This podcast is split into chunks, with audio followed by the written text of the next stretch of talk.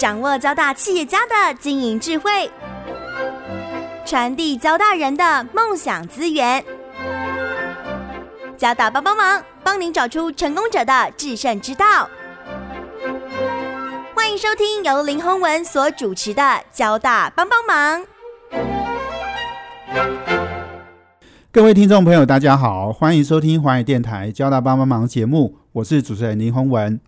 我想各位听众朋友呢，都应该听过哦。呃，你在网络上哦，你可以看文字、看图片、看音乐、看电影哦，有很多的这样的一个平台哦，不管是 YouTube 哦，不管是呃这个 KKBox 哦等等很多 Netflix 哦等等，你我想你可以找到很多呃网络上的一些呃这个好东西的哦。但是呢，诶，我们大概很少人哦。谈到就是说，在云端哈也可以有游戏哦。那云端的游戏到底要怎么做哦？那我想这件事情其实很有趣哈。我们今天要访问的是优必达 （Ubitus） 哦的创办人兼执行长郭荣昌威斯里郭。那呃，这个去年呢，Google 跟微软呢已经开始决定他们要进军哦在云端的游戏。那这件事情呢，其实我们这个威斯里哈早就在十。应该是十年前左右就已经开始做了哦，所以这个威斯里呢，呃，这个很年轻哦，六十七年次哦，不过他呢其实已经创业两次哦，那这一次呢，我相信一定也会成功。第一次当然也非常成功哦，所以我们今天呢要请啊优必达 Ubitus 的创办人兼执行长郭荣昌哦来跟我们分享哦，什么叫呃云端游戏哦，怎么样让优必达变成游戏界的 Netflix 哈，游戏界的这个网飞了哦。那我想哦，这个这件事情要把它做成哦，其实是不容易的哦。那呃，这个我们先来介绍郭荣昌，跟听众朋友先打一个招呼。呃，各位听众朋友，大家好啊，我是郭荣昌，也是呃 Ubitus 的创办人。那很高兴今天有这个机会呢，来接受呃主持人的访问，然后跟大家分享我们在云端游戏的一些经验。是是，那威斯利呢，我也是您第一次创业的时候我就访问你的哈，那个也是十几年前的事了啦哦。对，那呃这个。呃，还有很特别是，呃，这个威斯里呢，他也是台大资讯工程系毕业，是那也念过交大的资工研究所，对不对？对对，但是没有没有毕业就去创业了，是是是。不过这个我们这个很高兴，我们交大哈也有一个呃这个没有完成学业的校友。不过希望你以后有机会哈再到交大来念博士啊，好好好，或者是交大给你颁颁给你荣誉博士哦，我觉得这个是可能性更高了。先努力努力，对。所以威斯你先来跟我们分享一下好不好？就是呃，您第一次创业大概是一九九九到两千那时候嘛，哦，嗯，那是第一次。那第二次是您二零零七年离开，哦，因为后来的公司被日本日本 Apex 好并购了，那你以后又出来创业，是那呃创业的这样的一个 Ubitus 哈，呃，到这现在已经也十几年了，哦，十十三四年了哦，跟我们分享一下，就是说，诶，我们呃。最初 Ubitus 创业是在做什么？那现在呃，为什么选择到哦云端游戏哦这件事情？稍我们跟我们分享一下好不好？好，那因为这个跟我前家公司创业有关，因为那时候这个 iPhone iPhone 还没有出来嘛，那个是十几年前的事情，所以那时候我们在呃毕业的时候，在学校后门那边租公寓创业，是在做一个那个所谓的。功能型手机就是 Feature Phone 的一个 Java 平台，那也是跟游戏有关。就是以前的 Feature Phone，像 Nokia 时代，你大概就是发发简讯啊，打打电话，对不对？然后有个什么 WAP 那种很简单的浏览浏浏览的能力。那后来我们其实呃 enable 这个 Java 的能力之后，你就可以下载很多游戏，至少说什么 Pac-Man 啊那种，或者是贪食蛇之类，慢慢起来。那后来我们就呃被日本的同业，就是一个上市公司，呃大概七千万美金，大概二十几亿台币收购嘛。那后来。离开就是大概这边三年，当他总裁。对对对，然后我们就 deal 全世界所有的手机厂，那时候一年大概出货可能十亿只手机，大概有两亿只都帮的我们的 solution。哦，那所以大家已经到了顶峰了。后来就是因为 iPhone 第一代出来的时候，我就有一个感觉说，哎，整个东西其实从这个功能型手机慢慢就要往 smartphone 走嘛。那那时候我就想说，也要回台湾来创业，就在想说，到底有没有不一样的题材？因为我不太喜欢 Me Too，就是说啊，以前做这个再去做一家，所以我就那时候就是。离开之后想了一下，就是诶，那有没有可能说那时候还没有所谓的云端运算这个概念？那时候其实还在讲的是那种呃，Greek computing 啊，什么什么 pair 平行运算这种东西。因为那时候 cloud computing Google Google 还没有特别打这样的说明。但是 anyway，我们那时候想就是说，我与其很辛苦的在每一只手机上塞很多的软体，有没有可能我反而是在云端那边 server 端呢做一些更更更强大的运算的功能，然后未来都透过网络方式做传播。是，所以一开始 Ubit 成成立的时候，其实我们的名字就是从那 Ubiquity 这样的一个字改成拉丁文的，所以它就是一个就希望是无所不在，无所不在，在所有屏幕上都可以提供服务的一个概念。那那时候刚呃下就他给的目标是从那个 video 这一块开始，因为早期那时候 iPhone 刚出来，然后 Nokia 还是这个 number one 的冠军，那个时候手机的这些影影音的格式非常的不相容，很多的格式就是。就各种各种的这种千奇百怪格式都有，所以那个时候我们就想说，利用云端运算能量，能够及时的把这种不相容的内容，及时把它呃很好做好适配。就说，哎，可能今天 Nokia 手机要传给 iPhone，那可能格式不相容的时候，我们可以利用云端力量把它做一个 transcoding，把它变成相容。好，这是我们一开始的一个出发点。那大概做了三四年之后，其实发觉说这个市场其实相对比较呃狭狭窄，而且加上就是说未来像慢慢 iPhone 越卖越好之后。其实只剩下安卓跟 iOS 两种平台嘛，连 Win Windows 的手机都都推都推出市场，所以发觉说其实只有两个平台的时候，其实他们的格式彼彼此要互通就变得很容易。所以今天大家用 Line 用 Facebook 传这些影片，什么时候你都没有从来没想说，哎，我会发给你开打不开，其实已经没有这个问题。所以我们其实大概呃零七年零八年开始起步之后，大概到一一一年的时候，他发觉这个市场未来有个瓶颈，所以后来呢就开始，哎，其实我们这样的技术有没有可能应用到非视频类的服务，比如像游戏啊等等，那结果可以算是一个 pivot 吧，就基本上公司在一一年比较大的转型，就开始慢慢往游戏这个领域来做。那反发发觉这个游戏这个领域是越做越大，越做越好，所以反而我们原来公司刚成立的那个产品，现在都没有在做，基本上都是在做游戏这个本业。这个是整个一个这几年来比较大的一个转变。是是，那你在二零一一年，你看到游戏本身？尤其是云端，因为那时候我想应该是三 G 到四 G，四 G 其实也没有开始很久嘛，刚刚开台，刚开差不多哦，对，所以那时候你是看到四 G 的游戏有什么样的商机？呃，其实那时候因为刚刚我们在美国也有几个竞争对手，这样有一个叫叫 OnLive，有一个叫 g 开嘛。那 OnLive 那时候其实 HTC 有投资它四千万美金嘛，然后那个 g 开是后来大概是用三亿八千万美金被 Sony 收购。是把它建到这个 PS4，就是那大概二零一四年 PS4 announce 嘛，所以那时候呃，其实云端云在那个时候曾经有有一段的风潮，对，嗯嗯嗯那所以那时候我们确实也是刚好呃，共逢其盛，就是说拉搭搭的这个顺风车有把它呃拉拉起来。不过确实就是说当时的网络环境还是没有到这么好，对，所以像刚刚讲，该开后来的 X 就是被 Sony 呃诟病嘛，然后 OnLive 是后来是破产。对，好像我记得宏达电投了也没有四千万美金，他大概 total raise 在一亿美金吧。是对，宏达电他就投了四千万，但是后来没有做起来。对，那我觉得那时候是呃，整个大环境上来讲还是比较没有办法接受。那其实你可以不要只看游戏，你可以看音乐跟影视哦。早期我们在学生时代那时候，MP 三那时候大家还去找一些 BT 下载，站互相传音乐可以听嘛。可是你看现在这个年代，其实没有人再去弄什么 BT 下载音乐电影，其实上基本上什么。K K Bus、K K D V、Netflix 啊，Spotify 都帮你弄到好了。其实你就一个月缴一个一百一百五十块台币，然后就是有成千上万的音乐让你听。对，哦，这个东西其实就是整个的使用环境改变。那其实这几年下来，其实游戏的玩家的使用环境也从早期去买光碟片，到现在数字下载、digital download，到接下来也慢慢会跟影音一样，可以接受 streaming 的方式来玩游戏。对，这是整个的用户的。呃，使用的方式跟整个大环境的变迁呢，造成未来这样的一个趋势。没错，没错。所以其实二零一一年你说在转转去做游戏，其实跟你之前在呃这个呃耀硕跟 Apris 哦那时候做的其实也也是同一个。呃，聊的都还是同一批人，但是只是做法以前是把游戏做在手机里，做在客户端。那反而 Ubit 现在是做在云端。端对对对，是是没错。其实我我我下一段哦，我要请我们威斯利哈呃这个。优必达 Ubitus 的创办人兼执行长哦，继续来跟我们分享哦。呃，游戏跟其其他的刚刚讲的音乐啦、影片啊、电影啊，其实是有差别的。是哦，因为呃，大家对这个呃影片呢，可能哎停一下没有关系，但是游戏哈，尤其是那个重度的玩家哈，你不要给他停，你停了你就知道了，一定被他骂死。是是是。所以我们休息了，等下再回来，请威斯里郭荣昌哦，继续来跟我们分享。这是环宇广播 FM 九六点七。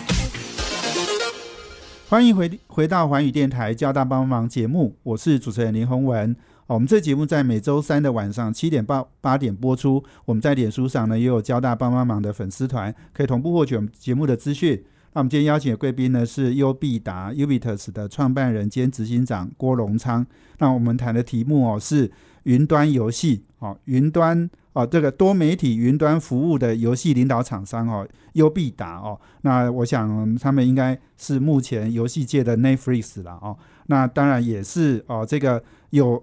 很少数呢有实力哦，呃，可以跟啊这个 Google、微软这些大的哦这种已经宣称要做哦云端游戏的这些大厂商哦，有有。足以跟他们可以相抗衡的这样的一个公司啊，我想这个是很少见的，而且来自台湾，我觉得这个是非常不容易哦。那刚刚呃威斯利呢提到哦，就是呃这个二零一一年我们做了一些调整嘛哦，那你那时候看到的就是说游戏呃它的一个一个商机还是最大的哦。不过我们刚刚讲到就是说呃过去我们都知道文字、图片、音乐、电影哦都有个别的这样的一个平台。好，那这个呃，不管 KK Bus，不管啊，这个呃 Netflix 哈，哦，很等等很多的这样的平台，那我们要做一个呃云端游戏的平台，我相信它的难度是很高的，不然为什么会没有嘛？哈，所以很少见嘛。那你说大公司 Google、微软到去年才宣布说他们要做，哦，显然你在九年前你就看到这样的一个市场商机了。你你跟我们分享一下，就是说你当时看到什么，然后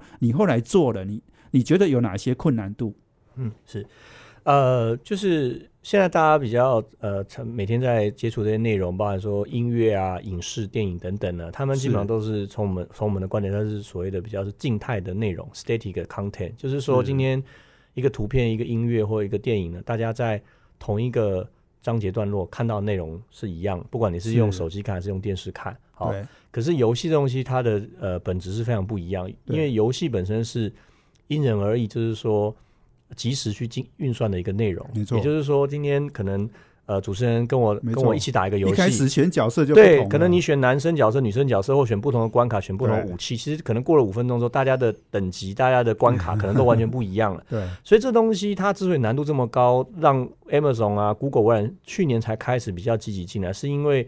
它本身对云端的这种呃运算的需求是非常 demanding 的。现在今天这些。影音的这些 streaming 的服务，不管是 Spotify 啊、Netflix，哪怕是 KK Bus、KKTV 等等，它基本上都是一种我们叫做快取的服务，叫英文就叫 Catch，就是说有一种业者呢，就是叫 CDN（Content Delivery Network），它是这样专门在各个网络的主要节点 Hub 呢，去买很多大量的 NAS，把这些比较常用的这些呃这个内容，用这种大数据 Big Data 上去统计说啊，今天哪部电影或哪部 YouTube 影片很红。他赶快在台北、台中、高雄的机房呢，把它 catch 好。所以当 local 的呃消费者要看的时候，他很快就可以把这个内容呢传递到这个玩家的手机里。对，好，那再加上说这些内容，因为我刚讲，你看我看，其实不同时呃同个时间点看，大家看的内容是一样的。对，所以基本上今天大家看 YouTube 可能都有个经验，就是说，哎，可能点那个影片呢，那个有个转圈转转转两三秒，然后影片开始播。那就算做完说开车或坐捷运遇到山洞啊，那个讯号不好，卡一下卡两下，你反正等下出了山洞可以继续看就好了。可是游戏行业完全不是这样。第一个，它没有办法预先去预测，所以它没办法说大家明天要玩的游戏或等下晚上玩的先存好，因为你根本不知道大家玩什么游戏选什么角色，不能预先产生。它是一个动态的内容。第二个就是说，游戏本身是一个比较竞技性的东西，它是需要有互动的，不是说今天。我进开车遇到一个讯号不好的地方，我可能卡个零点五秒，等一下讯号我再继续玩。可能在那零点五秒，你可能被你的朋友们、队友都杀死，或被被那个 这个这个呃 NPC 就这些主角这个所谓的魔王 BOSS 把他砍死。所以那个对网络的延延迟的要求是非常非常灵敏的。这个跟一般只是单纯看弯位看一个下载一个影片来看是非常不一样的技术门槛。对对，所以这个就是说呃。消费者他本身他要求是高的哦，所以你你如果没有做到那呃他要他要的那样水准哦，你当然你当然就是这个没办法上线哦，当然你这个服务也也不可能做。不过这个这个问题是我刚刚也想到，就是说你刚刚讲到就是说，不管是 Google、微软或是亚马逊，嗯，这些都是很大的公司哦。是那呃这些公司如果来推了哦。那对呃这个电信商或者嗯是对游戏商来讲哦，是他们是不是愿意哦去他们的平台哦，然后让他们得抽很多的这个呃获权利利哈、金啊这些，对嗯。是不是这个可能是不是也是一个你们着力的机会？这这个也是现在市场对我们特别青睐的原因，因为就是因为刚刚提到 Google、Amazon、微软太大了，所以变成说是这些电信公司对这些游戏公司反而是一种压力。嗯好，所以就变成说，呃，我们现在最近有很多的订单来源的客户，他们都变成是想要在五 G 的时代呢，能够跟微软、Google 去 PK 一下，变成说。确实，电信公司在五 G 时代在做这种游戏的 streaming 啊，确实有他们的一个网络啊，还有成本上的一些优势。是是，所以我们现在手上来讲，确实跟很多大的全世界电信公司都在合作。对那包含台湾，因为五 G 牌照也发了，所以确实台湾今年第三季上五 G 上线的时候，确实也会有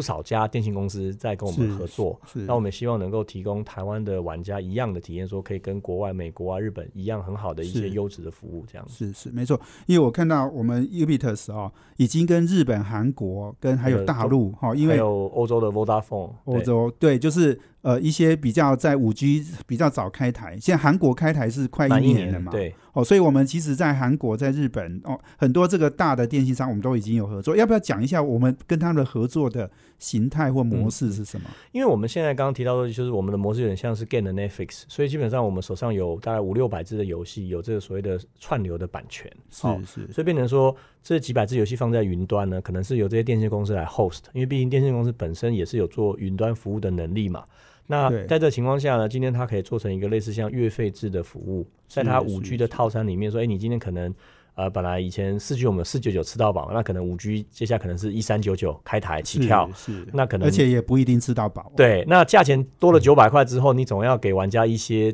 这加值服务。对，要让大家觉得说，为什么要升级到五 G？五 G 到底好在哪里？所以其实就是说，当有人谈一些 AR 啦、VR 啦、四 K 啊、无人车等等的应用，可是是是说实在，其实像韩国他们开台一年下来，其实还是游戏最最直觉，就是大家为了升到五，就是为了五 G 的网速跟那个低延迟，打打游戏比较爽，而且比赛的时候比较容易赢嘛。所以像我们这样手手上几百只游戏，帮它做成一个套餐。其实这些游戏，你如果真的因为这个游戏比电影或者是这个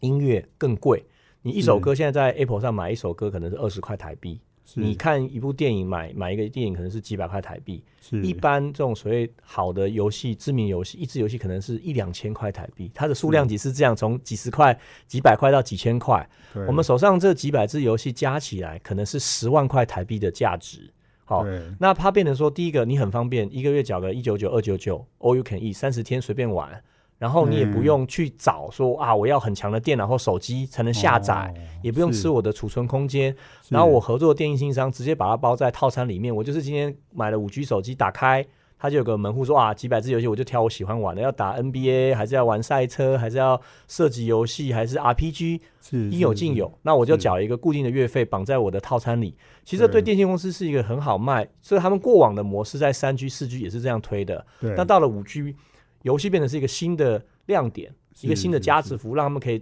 让大家体验到五 G 网络的一个优势没错，这样子。没错，没错。你刚刚讲这个，其实哦，呃，这个呃，剩下一点点时间，我就稍微说讲讲一下哈。因为我们事实上我们在三刚刚讲三 G、四 G 哈，呃，你游戏你的速度可能三 G、四 G 应该是支撑不了，但五 G 的可能性就高了。是，好，那另外一个就是说，五 G 的杀手级应用其实也很少嘛，哦，对。对，我们常常在讲说什么呃自驾车，哇，那个那个自驾车怎么可能这么快啊？因为即使韩国都还没有嘛，对不对？而且这个还牵扯到政府政府的法规，还有一些是这种人人人命的生命财产安全的一些保障，所以这对个其实会蛮久的。没错，那但是游戏可能是最快的哦，对所以你真的网络断了，了不起就是退钱嘛。那这个东西就是不是一些这种这种人命相关的东西，其实相对是比较呃低风险的一个一个没错，所以刚刚讲就是说，以前呢、我们说电信商是笨水管，可是哈、现在他也不想当一个笨水管了，他要变聪明，他要在三 G、四 G 都收输给 OTT 的，五 G 他要再再来主导的话，这可能从游戏下手会会比较快。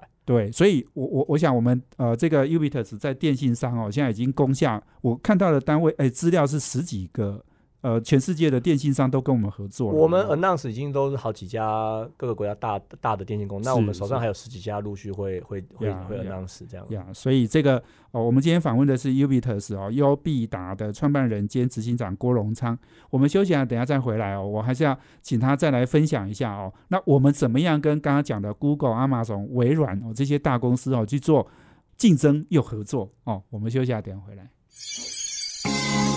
这是环宇广播 FM 九六点七。欢迎回到环宇电台交大帮帮忙节目，我是主持人林宏文。哦，我们今天邀请的贵宾是 Ub 达 Ubitus 的创办人兼执行长郭荣昌。那我们谈的题目呢是把游戏放到云端哦。我想这个一个新的商业模式的形成哦，我们 Ubitus 呢已经是走在应该是全世界的前端了哦。二零一一年就开始做了哦，我们领先这些 Google 啊、微软啊、啊这亚马逊大概领先了八年，他们都是大概去年哦才陆续宣布。不过这个我我要请威斯来跟我们分享，因为我当时看到哦这个 Google 哦宣布哦说他们要做这个云端游戏哦，当时当时我也觉得哇这个这个会很厉害哦，因为因为我们过去看到就是说。不管是 Apple 的平台、Android 的平台，哦，他们他们其实真的这这个这个两大呃，应该说作业系统的平台哈、手机的作业系统，他们基本上是把所有的全世界的这些 App 好、通通把它把它吃下来了哈、这个市场就被它吃下来了。那那游戏本身，如果这些大公司也进来做，我我觉得，诶，这个小公司有机会吗？我我请威斯利来来跟我们分享，就说我们怎么样跟他竞争，可能也有一些合作了哦。我们怎么样呃呃，这个在这个市场哦，我们找到我们生存的一个空间。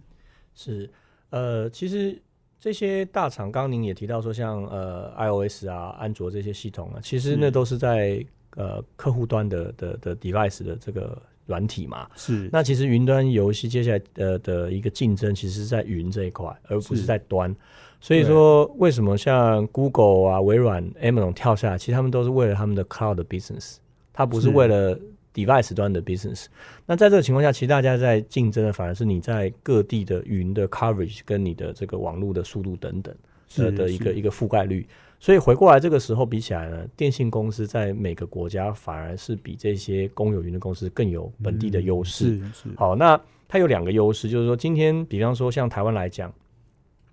呃，这个四大公有云哦，呃，Amazon、微软、阿里巴巴跟 Google 呢，其实只有 Google 在台湾有真的房彰彰化有个 local 的 data center，其实剩下三家都是放在香港。OK，那其实因为云端这东西，它对于网络的这种呃延迟还有频宽的网络的好坏，其实要求是很高的。所以这个时候你想有一个本地的 data center 跟你放在香港跨海走海缆连，其实效果一定是不一样。对，那更更何况如果说像今天中华电信啊、远传等等，他们在不只是一个点，可能是台北啊、台中啊、高雄更多的点去做我们叫做边缘节点 Edge 端的一个这样的运算的时候，这个就是电信商的优势。好、所以它到时候做出来的网络的这个呃稳定性啊，还有它的延迟，一定会比 Google 啊、Microsoft 还要好。那再来就是说，因为这个 local 的这个流量呢，其实是这些电信公司它可以自己去控制的。就是说，今天如果我是 OTT 的服务，从 Google 从微软过来，那电信商一定就是按一 GB 多少钱跟你这样算。如果你的套餐不是吃到饱的话，但是如果说是他自己的服务，如果你说再加个一九九，然后买这些 content 的 access，那流量上本身就可以去做一些打折优惠，甚至减免的动作。像我们在韩国跟像香港跟中国移动啊，跟韩国的 KT 合作，他们现在五 G 的云游戏套餐就会设计说，就算你五 G 的流量不是吃到饱的，是。可是因为你额外缴了这个两百块钱台币等值的这个服务之后呢，游戏的 streaming 是不吃你的流量的。是，那光这一点就可以打败 Google、微软所有的方哦因为你今天 Google、微软你的套餐，不管你有呃买呃就是选哪一家电信公司的这个网络，它还是会跟你算这种公网的 public 的 traffic 的成本。可是如果你选它运营商推的云端游戏的时候，你缴完 content 的钱，流量就免掉了。是那这个东西西绝对不是今天 Google 微软能够在每个国家去 PK，因为毕竟电信牌照一定是各个国家政府发给当地的公司，所以微软 Google 它只是一个公有的云工，它不是电信公司，所以这个时候其实我们在 enable 很多 operator 的时候，他们就有这样的一个网络跟呃这个呃费用上的一个优势，能够吸引到更多好的玩家进来。没错，没错。你刚刚你刚刚讲就是说，其实如果你是啊，比如说中华电信好了，你你用 Google 的服务，嗯那你 Google 到中华电信这一段，好、这这个这个成本还是要转嫁到消费者身上。对，但是如果中华电信自己就做一个这样的一个游云端的游戏，它都通通在自己的网内嘛，是。对，所以它基本上大家五 G 开台之后都没有应用啦，所以想办法要把这个流量给它冲起来。是，游戏这个就是最大。对，像像韩国刚刚提到，韩国从去年四月底第领先开台五 G 到现在刚好满一年嘛。是。其实我的了解，像我们的客户 KT，他这个月会有一些这种呃年度的股东大会，他基本上总结还是以游戏目前还是五 G 的比较明显的杀手级应用，他们的那些 AR 啦、VR 啦、四 K 啊，其实。消费者其实比较无感，因为毕竟这东西不是那么直觉的一些服务。可是游戏确实对这些 early adopter，他们觉得五 G 的网络速度跟频宽确实是比四 G 明显的变好。对，这是他们这一年让下来的一个总结。对对，哎，不过对威斯里来讲哈，因为刚刚讲到说跟这些大公司基本上我们是竞争的多了哈，那你觉得有什么合作？我因为因为事实上。我觉得我们过去好像我们我们当然这知名度比较没有那么高嘛，哈，所以我们讲云端游戏可能大家都不懂，是不是？他们跳进来之后，你你你会发现，你现在出去讲话，应该大家都听一一讲就懂了。呃，其实现在台面上所有这些大的这些。呃，做云端游戏的公司，包括您刚刚提到 Google 啊、微软、Amazon，其实都跟我们很友好。大家其实都有很多的，包括美国总部都跟我们很多的合作。呃，我们在有些区域其实确实是互相会可以互补合作的。那当然，我现在卖个关，因为比较呃敏感了。但是我们确实跟这些大家都有在谈一些可能合作。那确实有些其他市场可能大家又是一个竞争的一个态势。但是我觉得我们大家都有一个共识，就是因为云端游戏还是。蛮早期、蛮新的一个市场，是，所以未来要能够让整个云端游戏在整个游戏，今天大家游戏只会说我是手机游戏、PC 游戏还是主机游戏嘛？其实未来可能会有第四个 category，就是叫云端游戏。为了让整个云端游戏在所有游戏的 total market 呢有一定的这种话语权，其实大家现在是。呃，各自努力，就说尽量开展各自的市场。那有些地方如果可以合作呢，也不排斥合作。我觉得大家一起打群架，反而能够把整个市场做得更大、更成功。没错，没错。哎，那可以大概简简单介绍一下，我们 Ubitus 现在好像很多很多员工是在台湾嘛？哦，是。但是我们是不是也有一些服务了？因为现在疫情的关系，我们也不太可能到处去飞嘛？哈，嗯。对，所以现在要不要分享一下我们的一些布局？跟呃，我我们因为软体在这个行业做的比较早、比较成熟，然后也跟这些公有云的公司还有 operator 合合作很深，所以我们的软体的虚拟化做的比较好。所以我们其实虽然我们的研发都在台湾，但是我们的客户其实已经遍布各国，从美国、日本、韩国、大陆，甚至到欧洲。很多我们其实都是不用出差做远程的这种部件 deploy 就可以了，所以呃，疫情现在当然对我们造成一些影响，像我们的 sales 要出差，像我自己现在都很难飞，是，但是对于工程部门来还好，相对很多的呃客户签签完合约之后，真的 deploy 或上线，反而我们很多都是用远程来做，对，哦，所以。呃，反而现在疫情来说，对我们的生意反而是有更多的底面跑过来。然后我们现在的玩游戏的更多了。对，玩游戏的更多，确实，这个你看到最近大家很多游戏公司的财报，包括像腾讯上礼拜发布财报，网易啊，其实都是大幅的成长。对，就是因为大家宅在家，其实你看 Switch 现在卖到缺货，那个动物动动森就卖的很好，都是因为整个的。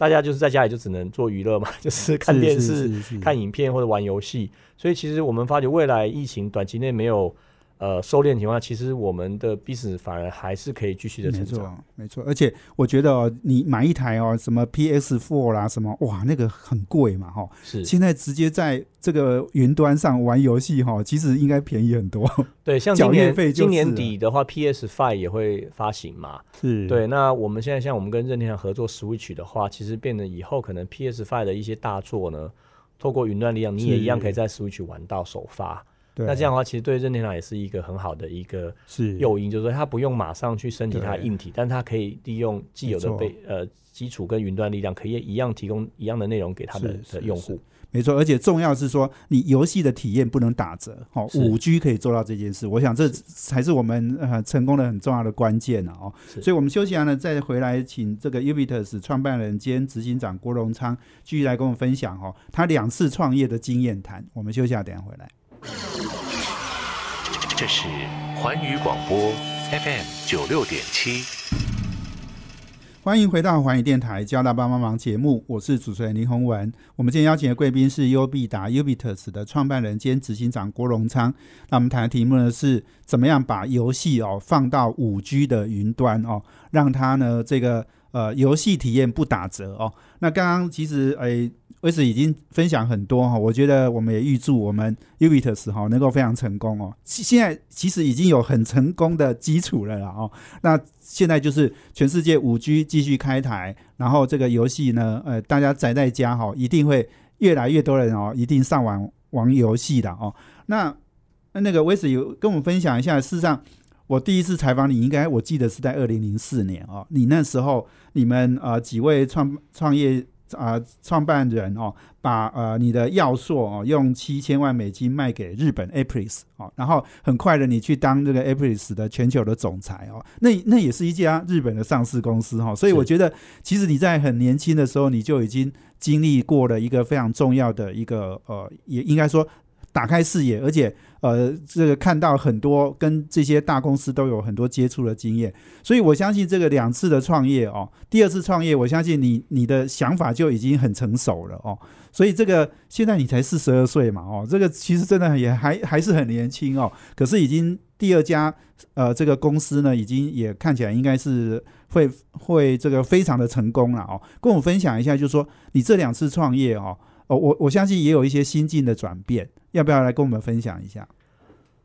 呃，当当初第一家公司创业的时候是大学呃还没毕业，哦大四的时候就开始呃创业，然后所以后来研究所也也没念完，就是很很很这个就是 all in 就都 dedicate 在做公司的事情嘛，然后确实就是跌跌撞撞很学习很多，然后也很多贵人的帮助，那。呃，到了日本之后，当然呃，看到的视野就更不一样。毕竟呃，对方的呃收购方是一个日本上市公司，所以我当他们日本上市公司的董事三年，所以其实整个接触到包含说这种世界一流的软体公司啊、电信公司、OEM 等等，我们都当时是到处飞，像 Nokia 在芬兰，然后 Ericsson 在瑞典，然后摩托罗拉在美国，那时候。其实就全世界要闪动在韩国嘛，就基本上全世界都到处飞，所以确实是增长见闻很多。好，那回来在创业之后呢，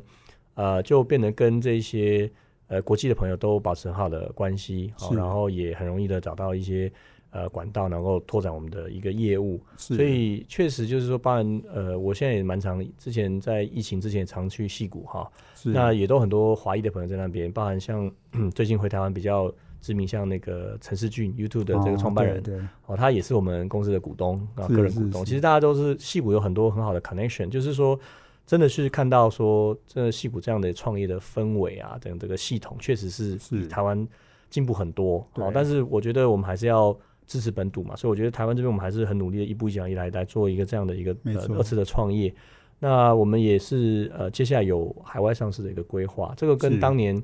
的一个差别是，当年有个遗憾嘛，就是公司没有上市，而是选择购并。对哦，那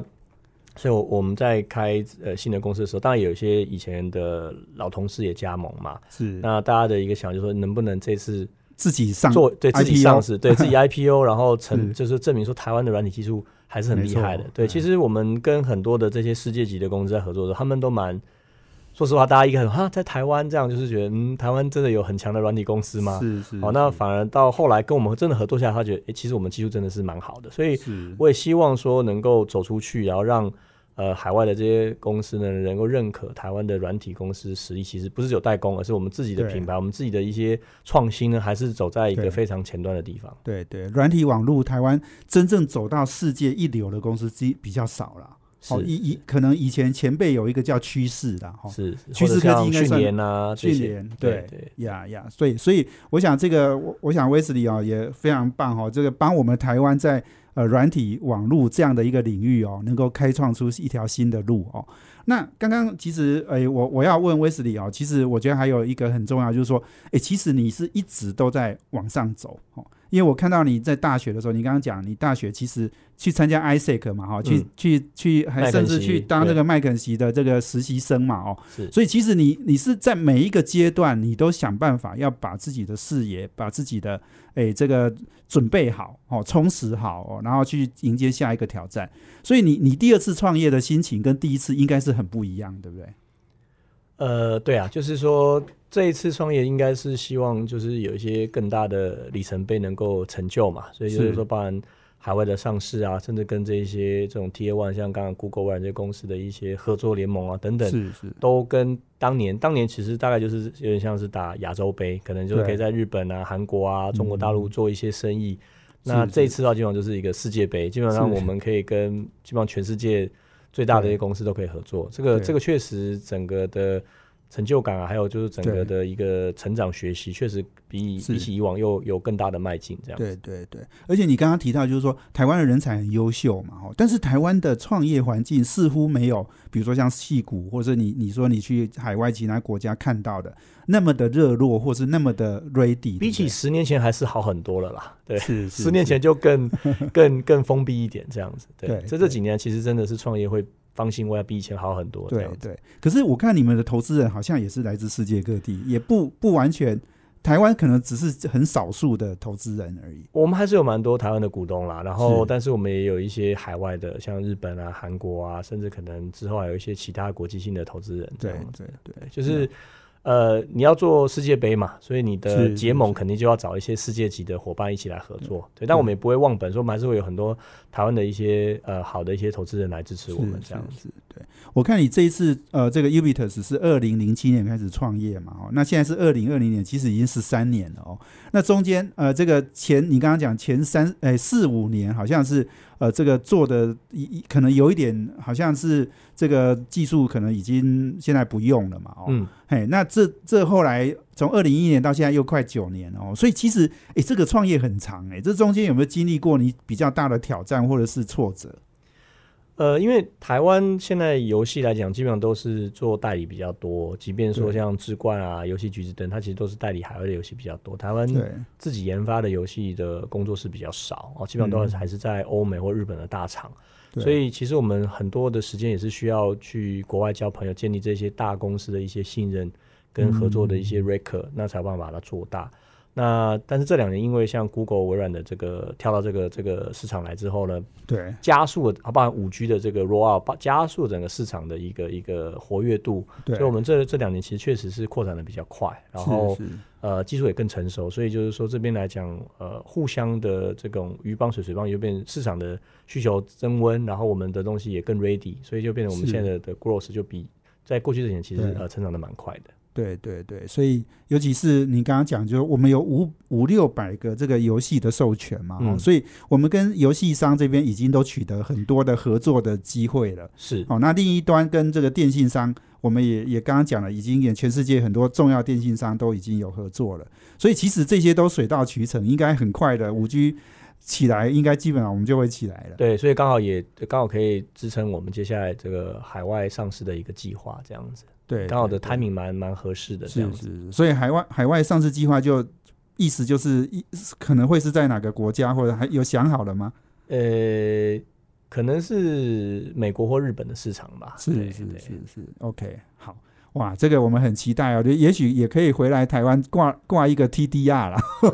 这个让台湾投资人可以感受一下。我看今天新闻，好像新的金管会主委有提到说要搞一个科创板还是创业板，是是是这个办法还不清楚啊。不过我们先让自己 ready 最重要，对成绩最重要，然后在哪里挂牌，我觉得都可以在水到渠成再来看。是是是，好，我们今天非常谢谢哦，优必达 Ubitus 的创办人兼执行长郭荣昌哦，那这个很棒哦，我觉得呃游戏界的 Netflix 哈、哦，我们很期待哈、呃 Ubitus 能够做出呃这个成绩，然后走向国际哦，让台湾在软体跟网络的领域里面哦，能够有一家呃这个非常发光发热的公司。今天非常谢谢谢呃这谢谢主持人个威斯理谢谢大家郭荣昌，我们也谢谢听众朋友的收听。我们交大帮帮忙要帮大家的忙，我们下周见，谢谢，拜拜。拜拜。环宇广播 FM 九六点七。